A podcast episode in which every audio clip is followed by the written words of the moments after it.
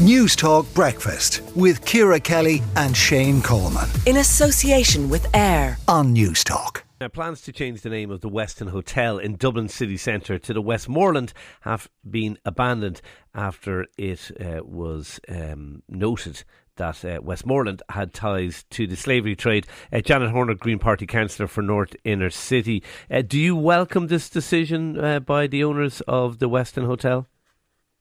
Yeah, I think this is a really positive decision. Um, I think that it is high time that we are being a little bit more thoughtful and mindful when we are looking at how we the the names that we give the city and the the people and the ideas and the movements that are given such prominence and such elevation to be commemorated in the names in the city that we the and the streets that we walk every day.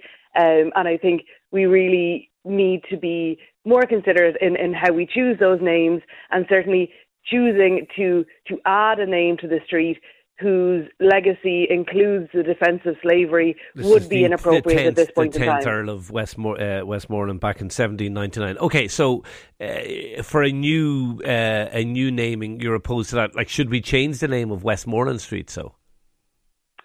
I haven't. I don't know whether it's appropriate to change. I think that would be a much larger process. Obviously, throughout the years, the Dublin Corporation has always changed names when they've been deemed appropriate. For example, Parnell Street, which we know and are very familiar with today, was once Great Britain Street, um, and the, the decision was made by Dublin Corporation to change that. So there certainly is a time and a place where the corporation is always looked at names and said, actually, that's not appropriate for who we are as a country, as a community, to the values of our city anymore. So that conversation may be had. Um, interestingly, Westmoreland Street in the Irish language is Shroyd and Feshtig, I think I'm pronouncing that right, um, which would be the, the meeting house street or assembly street.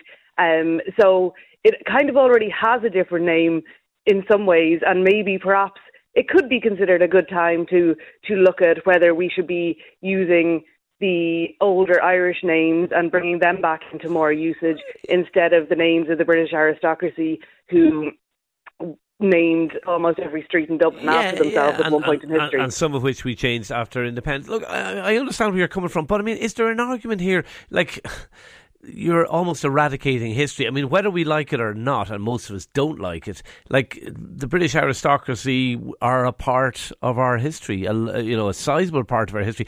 Are we rubbing out history? Are we eradicating history just to be woke? I don't think there certainly is no proposal on the table at the moment for a wholesale renaming of every street in Dublin, and that's certainly not something that I am proposing. But I think what we should be doing, and what it would be very beneficial, um, and including I have a motion to the to the council next week, is to be more understanding of where these names have come from. I think if you said Westmoreland to most people in Dublin, they would associate it with a street. They don't necessarily associate it with a guy who is um, a, a, landowner, a defender of slavery. I'd say nobody does. I'd say if you took a survey of 100 people on the street, nobody would know who the 10th Earl of Westmoreland was. And potentially it would be of interest, it's of public education and public note, um, and worthy of bringing to kind of public attention. Who are these people who we have um, become such synonymous with such places in Dublin, uh, and what is the legacy that they left, and what was their role in the in the city? Where do you stop? Where do you stop if was. you start doing that? Well, what I'm proposing at the moment is a public education project, so I don't think that there is any any danger of going too far with with that aspect of it.